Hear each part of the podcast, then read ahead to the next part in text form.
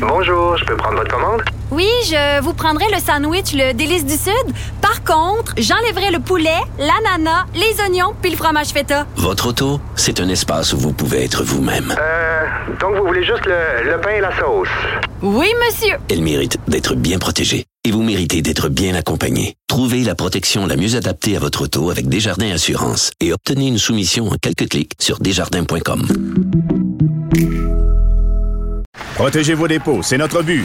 La SADC protège vos dépôts dans les institutions fédérales, comme les banques. L'AMF les protège dans les institutions provinciales, comme les caisses. Oh, quel arrêt! Découvrez ce qui est protégé à vos dépôts sont protégés.ca.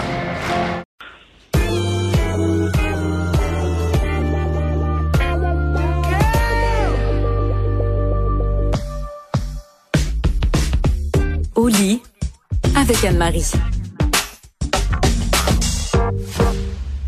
Habituellement, je lui parle au téléphone, mais là, elle est en chair et en os devant moi, Anne-Marie Ménard, qui est professionnelle en sexologie, et on passe tous nos vendredis ensemble, ben virtuellement, évidemment. Anne-Marie, c'est un plaisir de vous avoir euh, avec moi. Je suis vraiment contente d'être ici. Eh bien, je peux donc vous féliciter en personne parce que la dernière fois, j'avais pas eu l'occasion euh, de le faire dans les règles. Donc, il y a eu pour la première fois au Québec un gala des influenceurs. Malgré ce que certaines personnes dans ma famille pensent des influenceurs.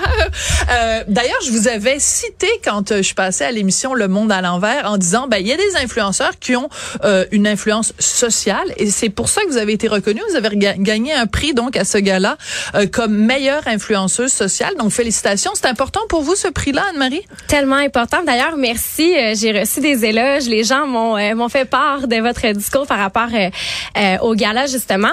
c'est la catégorie éducation et sensibilisation. Puis je suis extrêmement fière parce que, ben selon moi, c'était la catégorie la plus importante parce qu'elle a un impact sur les gens.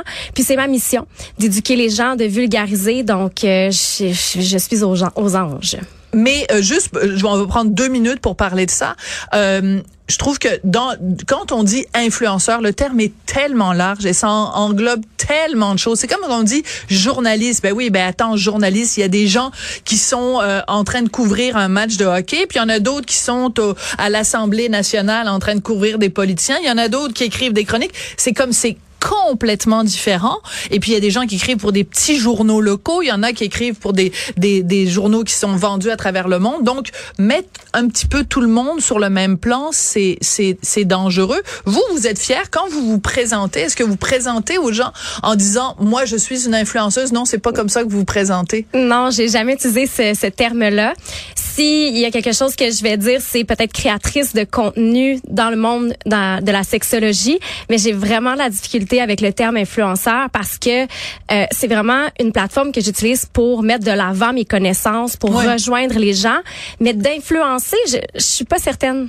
Ouais, peut-être une partageuse plus qu'une influenceuse. Une partageuse, définitivement. Une partageuse. Bon, ben j'aime ça. Ben, l'année prochaine, peut-être un gala des partageurs et des partageuses, et, euh, et ben peut-être que vous serez en nomination. Donc aujourd'hui, sujet très important. Puis je, attends, avant de parler de ça, je veux absolument vous dire, la semaine dernière, on avait parlé d'éjaculation féminine, et il y a un monsieur qui m'a écrit euh, sur mon adresse du journal de Montréal. Il a un petit peu confondu le journal et Cube, c'est pas grave, pour me dire, euh, Madame Durocher, j'ai 56 ans, j'ai écouté la chronique d'Anne-Marie Ménard et j'ai appris plein de choses.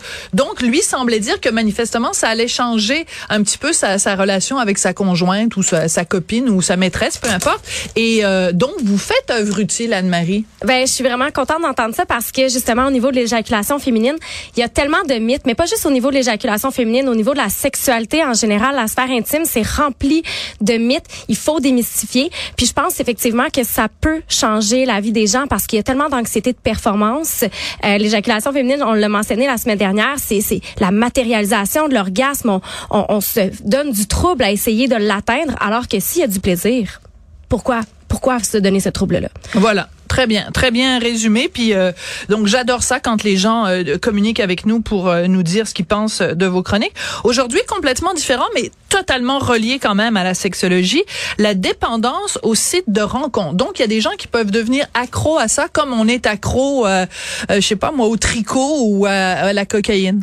Exact. Donc on appelle ça le trouble anxieux de la rencontre en ligne. Hmm. C'est pas encore une pathologie qu'on retrouve dans le DSM-5, qui est le manuel diagnostique des troubles de santé mentaux, mais euh, c'est reconnu par les professionnels du monde entier comme étant quelque chose qui peut amener une réelle détresse psychologique. Hmm. Et effectivement, on est habitué aux dépendances. Quand on parle de dépendance, on est habitué à la drogue, aux jeux vidéo, euh, aux jeux euh, tout simplement. Mais la venue d'Internet, des réseaux sociaux, amène des dépendances qui sont différentes. Bien sûr. Et il y a des gens qui deviennent dépendants au site de rencontre. Et ça se manifeste comment? Ça veut dire qu'ils y vont de façon... Parce que bon, quand on parle par exemple de consommation de substances ou du jeu, c'est qu'il y a un côté compulsif et il y a un côté aussi où ça nous cause du trouble. Donc, de quelle façon c'est compulsif et de quelle, de quelle façon ça cause du trouble? Donc, c'est des gens qui vont justement aller de façon compulsive sur les réseaux de rencontres. Ça commence de façon très insidieuse, ça s'installe tranquillement. On y va au début pour euh, rencontrer, dans les intentions de rencontrer, et on trouve de tout sur les, les réseaux de rencontres, donc peu importe la motivation. Et on se rend compte finalement que ça devient un besoin qui est un peu plus narcissique, qu'on existe à travers le regard de l'autre, on veut aller valider notre personne et on devient accro à cette validation-là. Ça vient empiéter sur le reste de notre vie sociale, même peut-être le travail. Et donc, on a besoin d'aller sur les sites de rencontres pour se sentir vivant. Vous dites les sites de rencontres, donc j'imagine si on est compulsif, on n'est pas sur un seul site de rencontre à la fois, donc on les multiplie, puis ça nous prend du temps, ça bouffe du temps dans notre dans notre journée.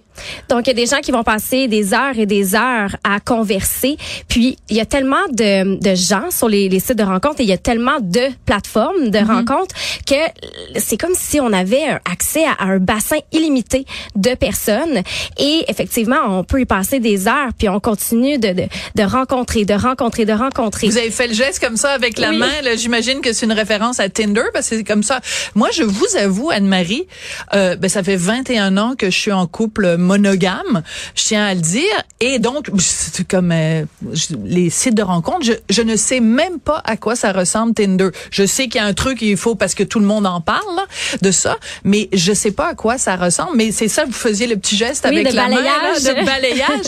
Et ça aussi, je trouve que ça, euh, sans, sans porter de jugement d'aucune façon, mais c'est comme une euh, une robotisation des relations humaines. Bon, toi, ta, ta face me plaît, euh, j'y vais, je, swipe euh, à gauche ou à droite, je sais pas. Mais il y a un côté, euh, bon, moi, je suis peut-être de la vieille école. Il y a, ça manque de romantisme. Est-ce que ça, ça peut, ce côté-là très euh, très froid, très robotique, est-ce que ça peut aussi avoir une influence sur la dépendance?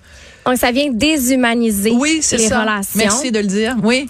Donc, il y a deux choses. C'est qu'il y a l'abondance, donc des choix, du choix illimité à n'en plus finir. Et donc, on est toujours dans la quête de ce qu'il pourrait y avoir de mieux. J'avais une statistique importante euh, ou intéressante par rapport à ça. C'est 52 des hommes interrogés et 46% des femmes pensent que sur les sites de rencontres, il est toujours possible de trouver quelqu'un de mieux en Ah. continuant de chercher. Ouais. C'est pas négligeable. Oui, c'est non négligeable et ça me fait penser à cette fameuse expression en anglais euh, FOMO, fear of Oui. missing out. Oui. Ben fear of missing out, ça s'applique aussi dans les relations humaines, c'est-à-dire que cette peur où on se dit il y a toujours mieux. Pourquoi je serais avec cette fille-là qui est un pétard? Il y a sûrement un pétard plus plus plus un petit peu plus loin. Donc finalement on- n'arrive jamais au bout de notre quête. C'est exact. Puis on est dans une société de, com- de consommation très très très rapide. Donc justement, on a toujours peur de manquer une opportunité. Puis ça se traduit aussi dans nos relations amoureuses. Oui. Je vais faire un parallèle. Les gens qui ont des dépendances à des substances ou aux jeux, etc., euh, ceux qui en parlent disent toujours qu'ils restent avec un vide. Hein, vous a- on a souvent entendu ça, les gens qui disent ben je, je buvais, mais euh, ça arrivait jamais à combler ce vide intérieur. Est-ce que c'est le même phénomène pour quelqu'un qui est accro euh, au site de rencontre? Tout à fait. Donc, on est vraiment dans le recherche, dans la recherche du, du- de la validation, dans le regard de l'autre. Puis, à- au fur et à mesure qu'on consomme ce regard-là à travers différents regards, justement, ça déshumanise les relations et on n'est plus en contact, on n'est plus en connexion avec l'individu. On est simplement dans le, le- vouloir combler un vide et ce vide-là reste. Et c'est pour ça que de plus en plus de gens vont consulter parce qu'il y a une détresse associée justement aux rencontres en ligne. Donc des gens qui vont consulter parce que ça crée de la détresse. Comment on soigne ça? Il faut, si vous sentez que vous avez une détresse psychologique reliée à ça, donc ça empiètre sur le temps de votre vie sociale, que vous avez de la difficulté, parce qu'il y a beaucoup de gens qui vont rencontrer en ligne pour outrepasser le manque d'assurance qu'ils vont avoir en personne. Donc, si ça affecte vos relations sociales, en personne, physiquement, il faut commencer à se poser la question, est-ce que je me cache derrière une application?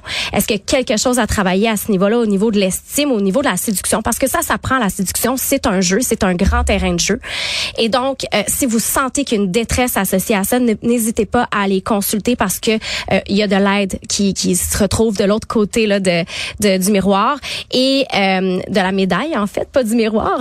Et justement, on peut, on peut travailler ça comme on peut travailler n'importe quel type d'addiction. Oui.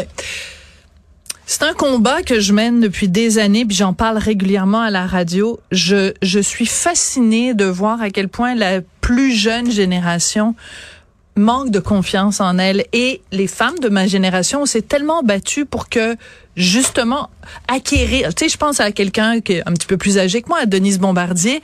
Euh, les femmes de sa génération et ma génération, on s'est vraiment battu pour que les femmes aient plus confiance en elles. Et quand je vois des, des jeunes femmes dans la vingtaine, la trentaine, qui n'ont pas confiance en elles, Anne-Marie, vous pouvez pas savoir à quel point ça me fait de la peine.